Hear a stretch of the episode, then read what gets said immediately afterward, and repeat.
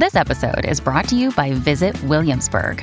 In Williamsburg, Virginia, there's never too much of a good thing. Whether you're a foodie, a golfer, a history buff, a shopaholic, an outdoor enthusiast, or a thrill seeker, you'll find what you came for here and more.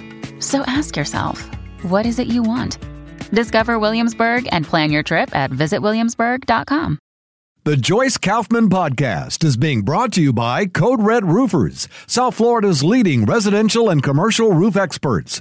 Code Red Roofers, roofers that respond. Call 844 4 Code Red or visit CodeRedRoofers.com. You know, every now and again, I realize that I'm just not like other people. it's kind of scary to me that. Um, you know, the things that I find fascinating or compelling or that I want to do, other people just roll their eyes at me. You know, I was uh, speaking to someone yesterday, like late afternoon, on the telephone, and I said, Oh, wait a minute. Uh, can I call you back? And they said, Is everything okay? What happened? I said, Yeah, no, no. Another Supreme Court decision came down. I have to read it. And the person said, Are you serious? and I said, Yeah, you know, I'm serious. And they go, Oh, I guess it has to do with your job. And I said, No, most radio hosts, unless they happen to be attorneys, don't really do this. But it's just something that I truly uh, enjoy. And even when the decision doesn't go in the direction I'd like it to, I still enjoy reading the way these brilliant people think. And I've cleared my throat. That's going to be it for the day. I came on the air before I even had a drink of water. That was a mistake. So now I have wet my whistle. That was an expression that my father used to use. As a matter of fact, one of my kids' favorite memories was my father when we would go on these road trips to Orlando to do the theme park thing. He would come down uh, first from New York when he lived there, and then from Virginia when he had moved there. He would come down for an entire three weeks to a month. And part of his visit was we would all go either to Tampa to uh, baseball and boardwalk, which doesn't exist anymore, or Busch Gardens, or we'd go up to Orlando. And I have this really bad habit when I'm going somewhere, although I don't have it as much anymore because I really do very little driving most of the time, my husband prefers to drive. He really doesn't like when I drive. And I'm a good driver. But anyway, I have this really bad habit. When I'm on the road, I don't want to stop. Like, you know, if you have to go to the bathroom, you're still going to have to wait a while. I just don't like to stop. I like to get on the road and just keep going.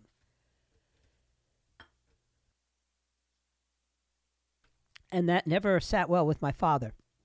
And my father would sit with the kids. Well, he would be in the passenger seat and the kids would be in the back. And the kids would begin their usual, we want Carvel or we want to stop at Stuckey's or whatever they wanted to stop at. And my father would stay quiet until he just couldn't take it anymore. And then he would make this sound. He would go, I'm you know, and I would go, Dad, what's up? And he'd say, I'm spitting dust balls. And the kids would laugh hysterically. I would chuckle and I would pull the car over and we would get something to drink. um, you know, it's funny, and I know that a lot of you will be able to relate to this right now. The anniversary of my father's passing is the 4th of July and it was it will be 13 years um, on the 4th of July on Tuesday. And right around this time, just like in May, I get go through this with my mom. Um, right around this time, I start to have like all of these memories come flooding back, and I'm grateful because you don't want to forget the people you love. You know, no matter how much time has gone by, you know, he's one of the most important figures in my entire life in my development I mean, he gave me the gift of debate, and he was just an incredibly wonderful man. So I don't, I don't want to forget him. But it's funny, all these little stories will come popping up, and they'll be like a reason. Um, And I remember, I was saying to my husband this morning, I remember the last time I got to see my dad, I, I made it up there in time um, before he passed that afternoon with me by his side. And I remember I came walking down the hallway, and one of the nurses, he was in a kind of like a, you know, rehab facility. Um, he had come out of a hospital, and now he was, you know, doing what you do, trying to get your strength back or whatever. But he had really pretty much had decided he he, did, he didn't want to go eh, home anymore. He wanted to go home, you know, with a capital H. And so I'm walking down this hallway, and he's at the end of the hallway, and a nurse spots me and says, you know, Herbie, your daughter's here. And he like looks up and he goes, "Hey, how you doing?" And I said, "I'm doing great, Dad. How are you doing?" And he said, uh, "Not so good." I said, "Why?" He said, "Well, I woke up this morning and all I could say was not again." And I kind of understood that. You know, I didn't like hearing it because I had just lost my mother 6 7 weeks earlier.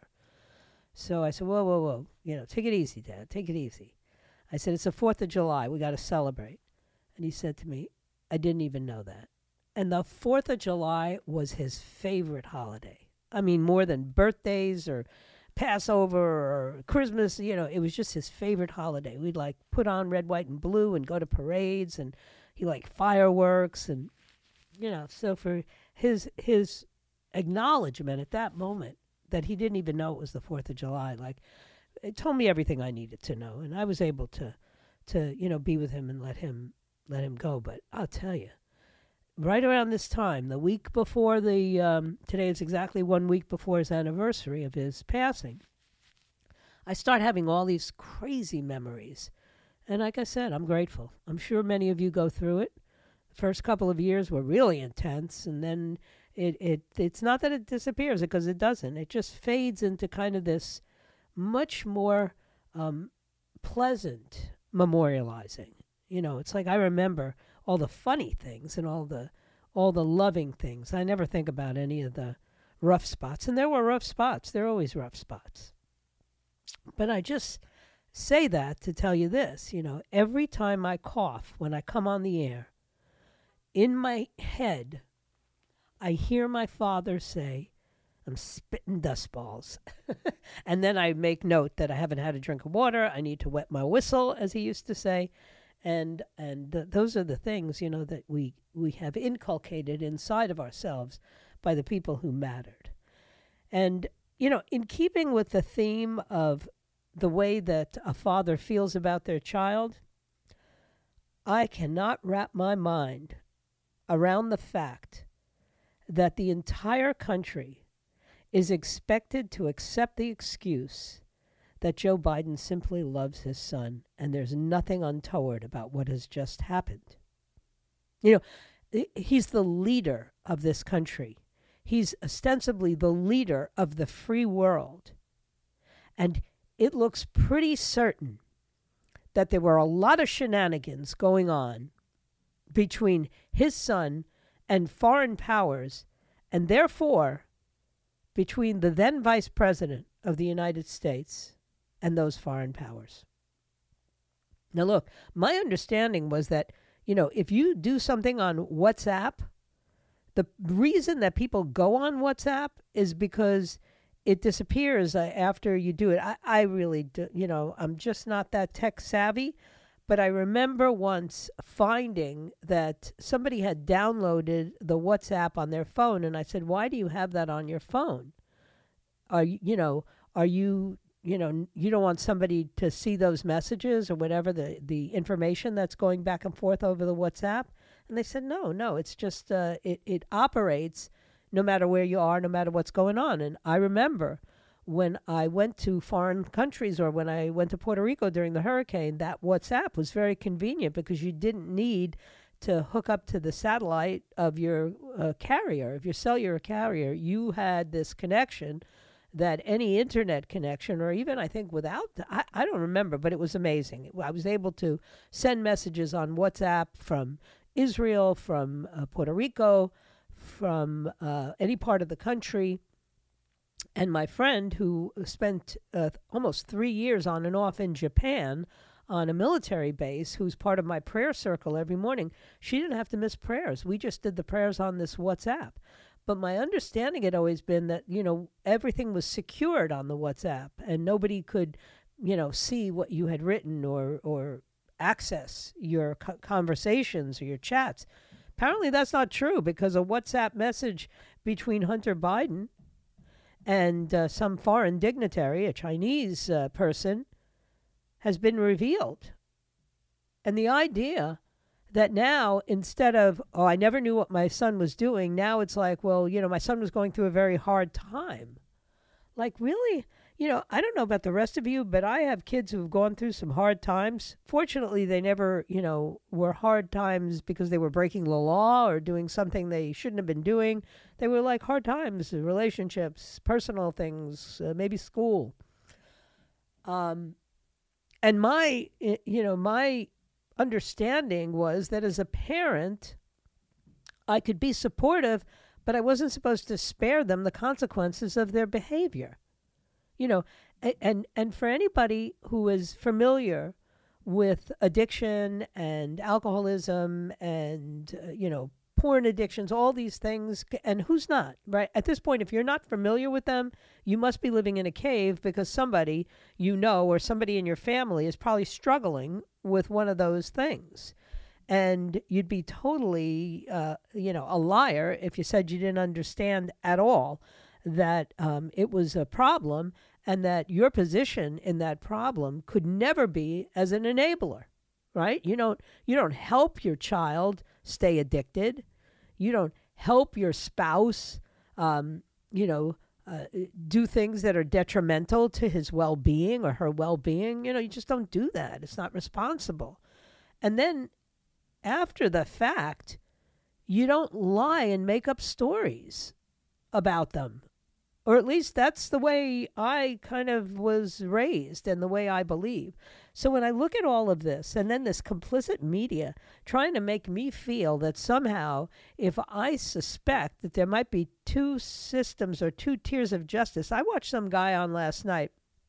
The only reason that um, the TV happened to have been on was because we had had it on a local news channel earlier because of these thunderstorms and we were trying to get like an update from the meteorologist who uh, you know she fascinates me the meteorologist on in miami.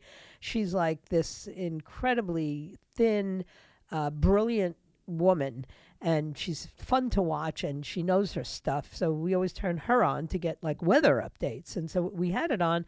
And then of course my husband must have hit the last button, you know, what was the the station on previously, which would have been probably not since Sunday night when uh, I I watched um, no, it couldn't have been. I don't know when it was. But anyway, it went to the Fox News network. And I had no idea. I had re- reported that morning that Jesse Watters was taking over the 8 o'clock spot which is really kind of strange when you think about it, right? Jesse Watters got his start when Bill O'Reilly was in that spot, and he would do these sort of man on the scene question things. And then they would come on O'Reilly's show, and it was always kind of humorous, and it was very young, and it was uh, you know a nice feature.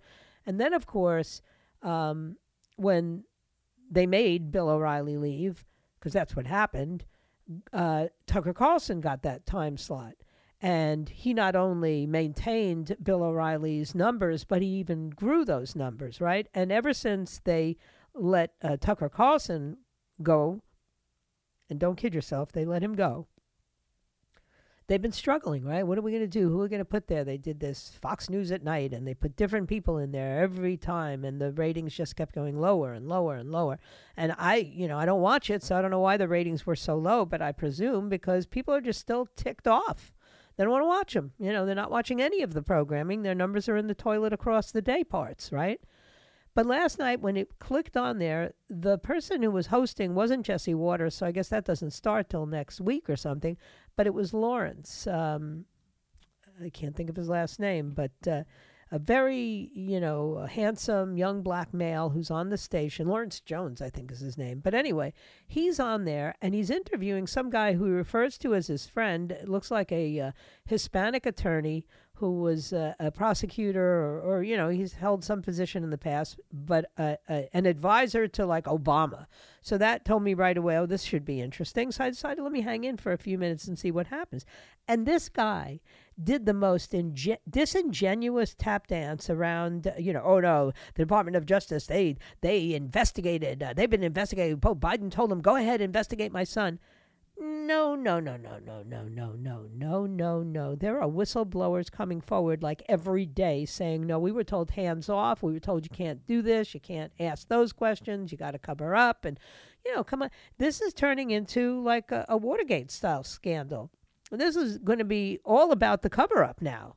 Not, not even going to be about the drug addict selling secrets or selling access. This is going to be about the cover up. And Merrick Garland's up to his eyeballs in this.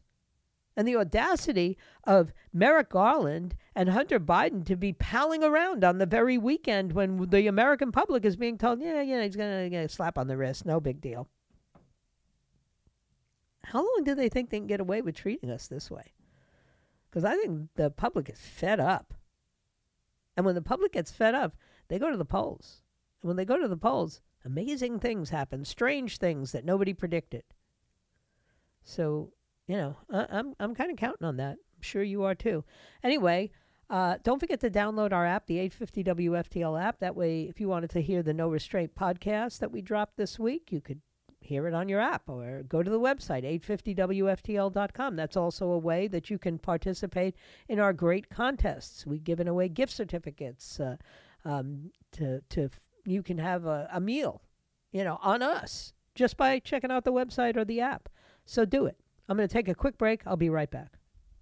All these crazy alien stories can't be true, can they? Hey, it's Stephen Diener, host of the Unidentified Alien Podcast. And whether you're new to the conversation or have been looking into it for years, you need to check out the fastest growing alien show out there, the Unidentified Alien Podcast, or UAP for short. There's a crazy amount of alien encounter stories out there from all over the world. And the beauty of it is that I bring them all to you and let you decide what you believe. Download and subscribe to UAP on any of the major podcasting platforms. And you can also find it on UAPpodcast.com.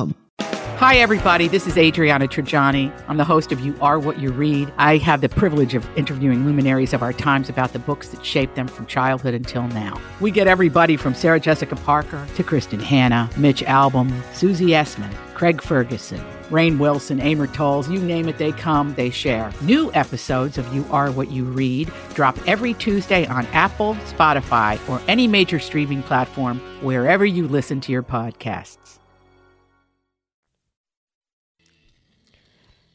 So, of course, you know the the ruling that came down late uh, yesterday, or no, actually, it came down early this morning. That um, really, really is one that I'm going to have to pore pore over. Is that um, the Supreme Court said that the North Carolina Supreme Court did not violate the Elections Clause of the U.S. Constitution when it invalidated the state's 2022 congressional map. So basically, they rejected a, a, a, kind of broad version of a controversial legal independent state legislature theory that um, Donald Trump and his supporters uh, thought was true. It was a 6 3 opinion. The, uh, the opinion, the opinion, the majority opinion was written by Justice Roberts, who's the uh, of course, the Chief Justice. And there were three dissenters. I don't even have to ask you if you know who the three dissenters were, because I'm sure you do. It's Clarence Thomas, Neil Gorsuch, who's now my favorite next to Clarence Thomas, and Samuel Alito. The court said that federal courts can have some role supervising state courts in certain circumstances, with Roberts writing that state courts do not have free reign federal courts must not abandon their duty to exercise judicial review. When state legislatures act pursuant to their Elections Clause authority, they engage in lawmaking subject to the typical constraints on the exercise of such power. In sum, our presidents have long rejected the view that legislative action under the Elections Clause is purely federal in character, governed only by restraints found in the federal Constitution. So you did have Brett Kavanaugh, Amy Coney Barrett um, in this majority opinion, along with Sonia Sotomayor, Elena Kagan, and Ketanji Brown Jackson. Now, this is going to have huge ramifications for the next election. And that's why I'm going to have to read this carefully because um, it's a rejection of a theory that uh, I think bears some understanding. But we'll find out. We'll find out more about it. Um, they did have, of course, the voting rights people, whatever you call them, they call it voting rights. I call it just can you make sure we always win rights?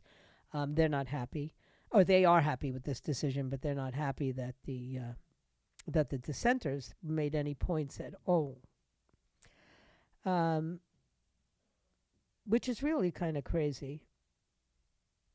Now there's a lot of things that um, that I'm not really sure of anymore. You know, I, there's so many crazy people out there right now, and I'm not sure who to take seriously anymore. And I know you got to be feeling the same way as I'm feeling, right? You know, uh, look, obviously Kanye West has proven himself to be uh, nuts beyond uh, comprehension over and over again. And now apparently somebody else that every now and then she shows how absolutely crazy she is is Roseanne Barr, right? And you know, Roseanne Barr got caught on a podcast yesterday that, you know, clearly, clearly shows her as being extremely mentally ill. You know, Roseanne Barr is a uh, full blooded Jewish person. She's always been um, very supportive of Israel and things like that. And she went on this anti Semitic rant um, about how nobody died in the Holocaust, that six million Jews should die right now because they cause all the problems in the world. The entire interview is anti Semitic. And when the interview points out that she's fully Jewish, it doesn't even matter. She she is definitely off her meds if she wasn't already out of show business, she sure as heck, you know, will probably be ostracized now. In another video that I saw as well, she called Donald Trump the first woman president. I mean, she's definitely uh, off her meds. But you know, we all we all give way more credit than they're really entitled to to our celebrity class, you know. And of course, my son earns a living off of that, so I'm probably uh, you know less uh, less angry about the insanity of these showbiz types than most people. But there is something going on right now with the American people where they are just off their meds, all of them. You know, now I got Elon Musk's mother stepping in and saying there will be no cage fight with Mark Zuckerberg. Now, not for nothing, but I don't know that Elon Musk is, uh, you know, going to pay any attention to what his mother says. I mean, he doesn't seem to pay any attention to what anybody says. Um, but the Tesla founder's mother, May Musk, is very much against the idea of her son getting hurt in the ring. And, uh, you know, I'm still going with the walrus image where he just lies on top of Zuckerberg and that's how this ends. But, you know, we'll see, we'll see what happens. But again, why do we take all of these people so seriously? Why, like, why are we? Somebody said yesterday, it might have been Joe Rogan, but somebody said that it would be the most highly watched and generate the most income of any um, pay per view program in the history of mankind. In other words, they really believe that there'll be enough people who are willing to pay a ton of money to watch two billionaires, you know, fight in the octagon. Like, I don't know about anybody in my audience, but I'm not paying for that. I, you know, I'll wait till it comes out on YouTube or something. I don't really do YouTube either, but it'll be on Rumble before you know it. You just you just can't uh, understand why there's so much obsession with what these people do. Like, I, you know, I'm just not that. I'm not that concerned. I mean, I'm looking at this picture that's circulating on the internet now of RFK Jr. shirtless doing push ups. Okay. If I saw that once, I saw it a hundred times this morning, no matter what site I went to, no matter what I was reading, no matter who emailed me, these images of this 69 year old guy, because he and I are the exact same age. I think we're two weeks apart. Okay. And you know, him doing shirtless push ups is interesting, not. Okay? I mean, uh, why? He's, he's trying to run for the presidency. He's running a campaign to get the nomination away from a sitting president who better not take his shirt off and try to do push ups because he'll, you know, that will be the end of him, right? And the public is just more intrigued by this. I, I'm sure he did it because he wasn't getting enough publicity. You know, what's wrong with us? Really, I, I, I just don't know how we are so obsessed with this stuff. Like, I'm much more concerned with, you know, is Vladimir Putin suffering a nervous breakdown than is Kanye West or Roseanne Barr suffering a nervous breakdown. Just saying. I mean, Vladimir Putin's got his uh, finger on the nuclear button. So that might make a, a little more. I don't want to see any more selfies by Zelensky. I mean, now he's taking selfies with soldiers. Like what? What? I, um, uh, I'm just, I'm confused. We got some big problems ahead of us. We cannot play these games anymore. We got to get serious, really serious, and start to put together campaigns that'll work and unseat something. I got so many emails from people yesterday. Oh, I wish we could get rid of my congressperson. Oh, I, you know, I feel hopeless. I can't be hopeless. There's always hope, you know, and and we're the agents of hope. We're the agents of change. We always have been, and we always will be. So don't don't give up. And if you are going to give up, please, like I tell you all the time, get out of the way. All right, let me take a break. I'll be right back.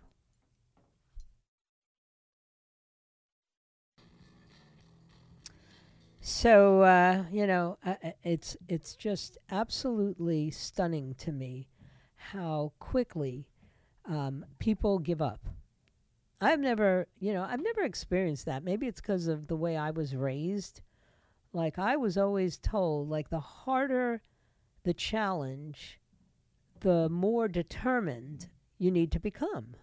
You know, uh, when people tell me, "Oh, you can't do that," or "You can't have that," or "That's not possible," it's almost like uh, waving a red cape in front of a bull it's like I'm going to charge.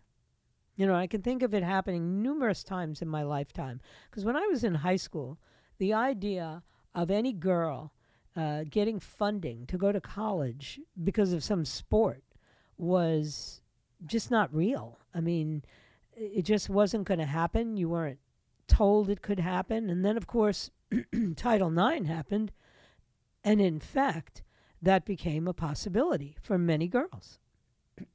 and me included. And I remember when I was, you know, in middle school, and in New York City, when you were in middle school, there were a number of selective high schools that you could apply for. And you had to bring something to the table. If you wanted to go to the High School of Music and Art, you had to be prepared to do an audition. If you wanted to go to performing arts, you had to be prepared to do a monologue, you know if you wanted to go to the Bronx High School of Science, you had to be prepared to make your case, and your grades had to be ex- exceptional. Okay. The same for boys to go to Brooklyn Tech, the, which was only boys then, or to Stuyvesant, or any of these specialty schools that were available. I don't know what you would call them by today's standards. Maybe they were magnets or charters, but we didn't refer to them that way. And I set out in middle school you know, with the assistance of, uh, you know, my dad, who I've been talking about a lot today, his encouragement. He said, try out for all of them. You're a good singer, you're a good dancer, and you're smart. Try out for all of them, and maybe you'll get into one, right? I got into all three. And then, of course, I wanted to go to the High School of Performing Arts. You know, I wanted to, you know, be a, an actress. You know, do be, to be a radio personality. Those were my, you know, passions. And uh, my father was very surprised when I also got into the Bronx High School of Science. And he sat me down, and I'll never forget the way he explained it to me. He said, Hey, if you can sing and dance, then you'll be able to be an actress or a musical theater, whatever you want. That'll happen for you because your talent is there. But if you go to the Bronx High School of Science, doors are going to open for you to go to college, which, um, y- you know, would be a pretty big accomplishment coming out of your background, your family, our socioeconomic reality. Um, why don't you just, you know, try it? And I cried and stamped my feet and all that other stuff, but off I went, you know. And I will never regret accepting my father's description of what was best for me at that time because I had no idea. I knew that I did well in school, but I had no idea just how um, how incredible the mind I had been given could be. You know, it was never stretched you know, going through elementary school, middle school, you know, I, I, got everything. It was reading was easy, comprehension was easy. You know, I was I, I spoke two languages by the time I was five years old. You know, so a lot of things had come very easy for me. By the time I got to the Bronx High School of Science, and I was confronted with a curriculum that was really uh, stringent, hard, and you name it, I had to stretch. You know, it it pulled me in ways that I had never known I could, you know, be pulled, be stretched. And I will never forget that. You know, it was an amazing uh, opportunity to see uh, just what I was capable of. Now, remember, back in those days, they didn't assign labels to kids like they do today.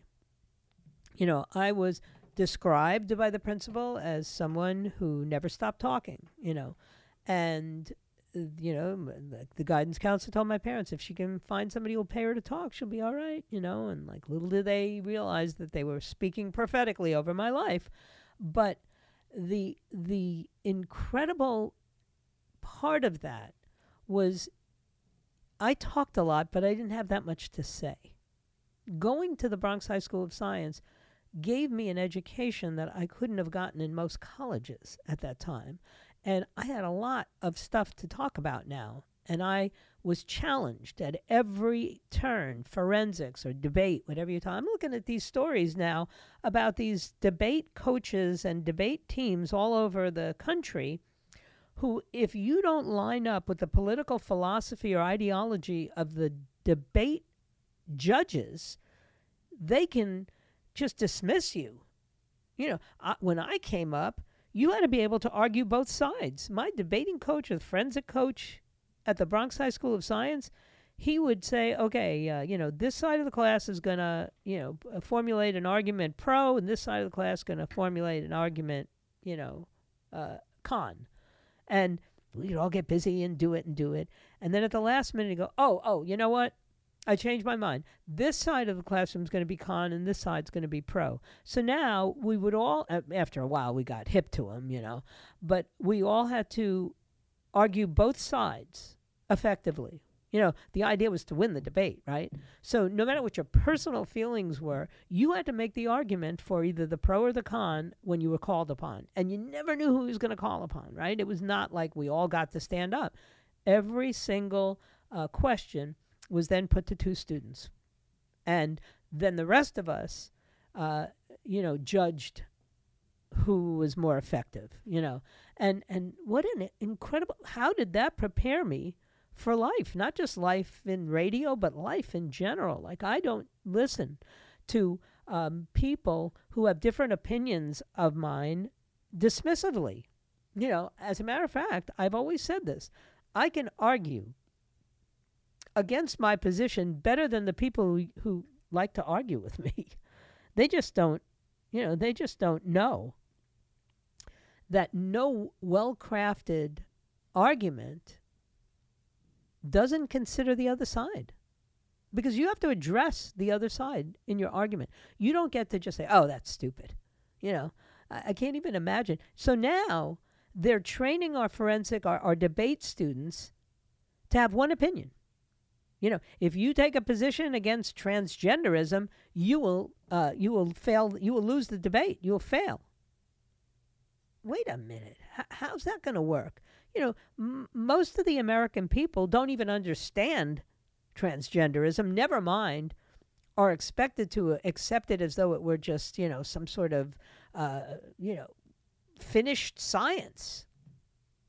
It, uh, you know, the only finished science there is about gender is that there is an X chromosome and a Y chromosome.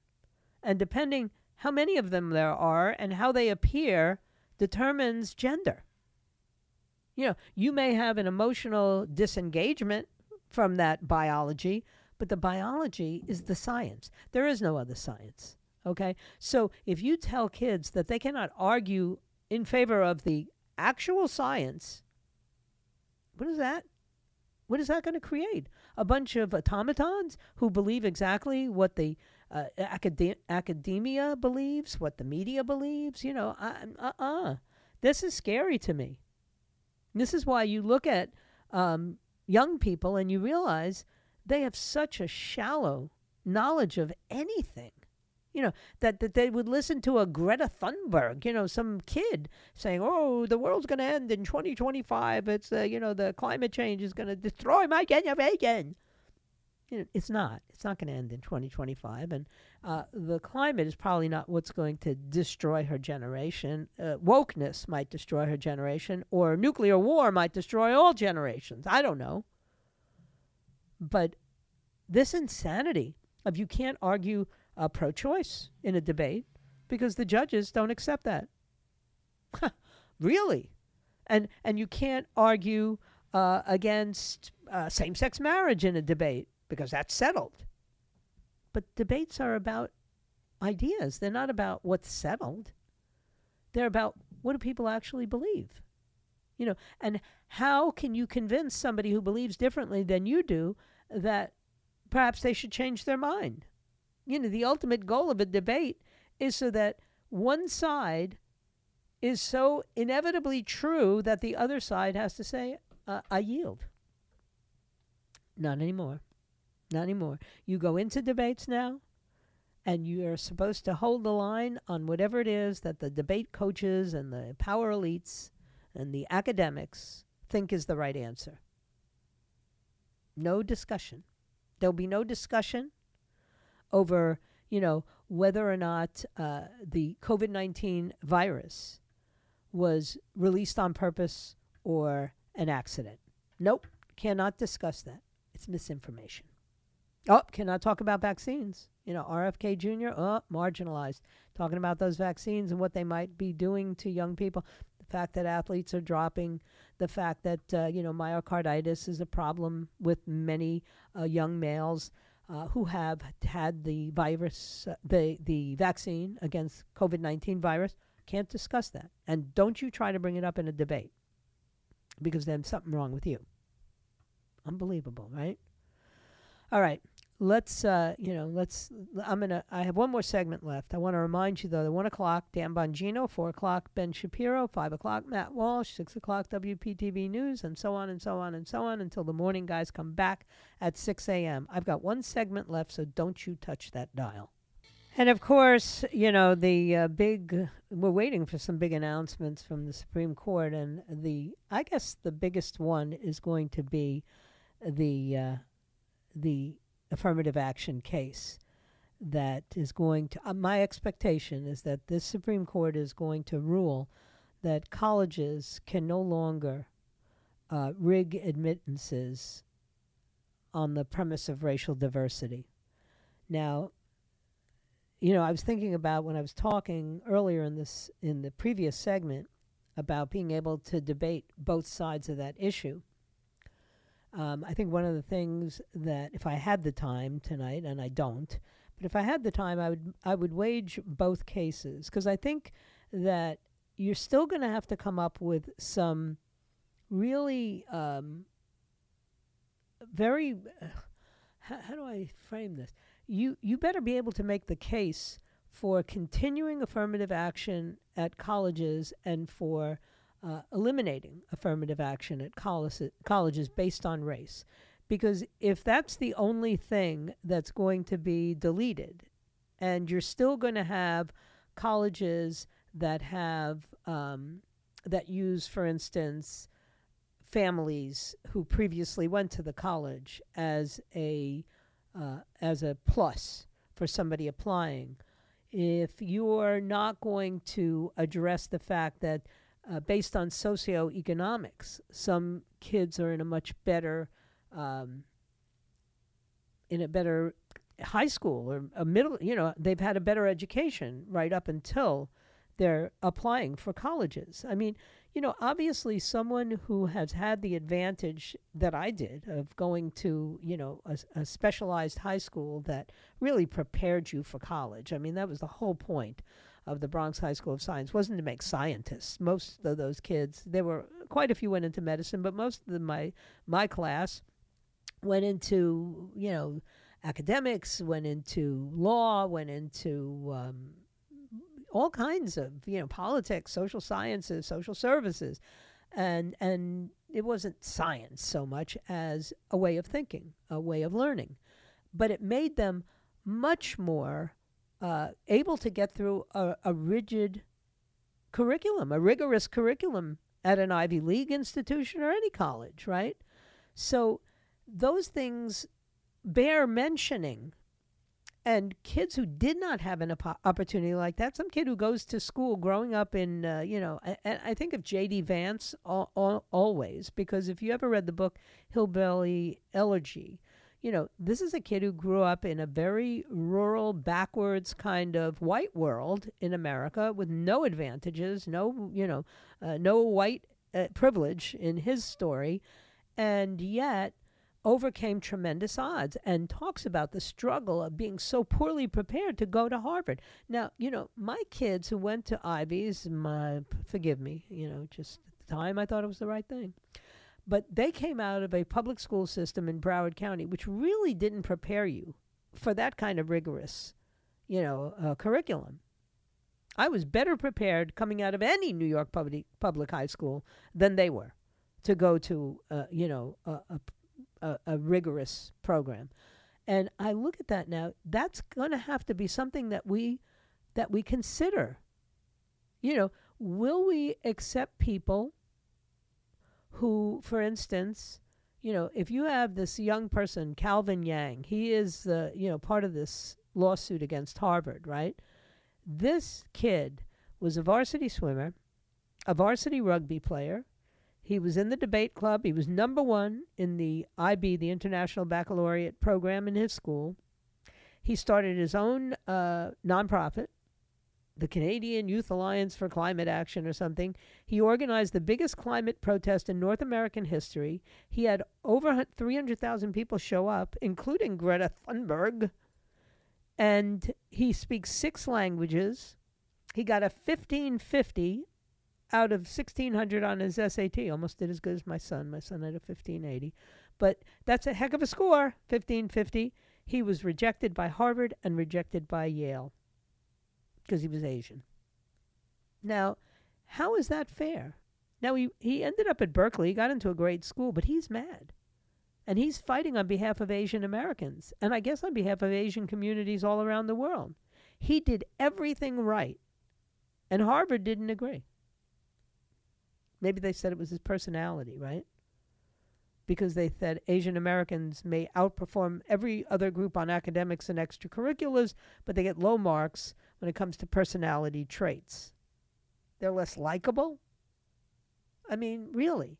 Think about that. Now, Calvin Yang is going to be fine because this lawsuit has raised his profile considerably. But there are others. You know, Kenny Yu, 25, rejected from Princeton. There are so many, and I, you know, I've interviewed Kenny Yu. The, there, this is going to bring up a lot of stuff, and we have to be able to deal with it. We should be able to debate it. We should not be told that we have to come down on one side or the other. So I'm waiting for that opinion. I thank you for your time this time until next time, and my plan is to be back here tomorrow at noon, if it be His will and He delays His coming. What lies behind us and what lies ahead of us are tiny matters compared to what lies within us. So wherever you are, just be yourself. Everybody else is taken. And then my prayer for you, as always, is may God bless you and may God bless the United States of America. I'll see you all tomorrow. The Joyce Kaufman podcast has been brought to you by Code Red Roofers, South Florida's leading residential and commercial roof experts. Code Red Roofers, roofers that respond. Call 844 4 Code Red or visit CodeRedRoofers.com.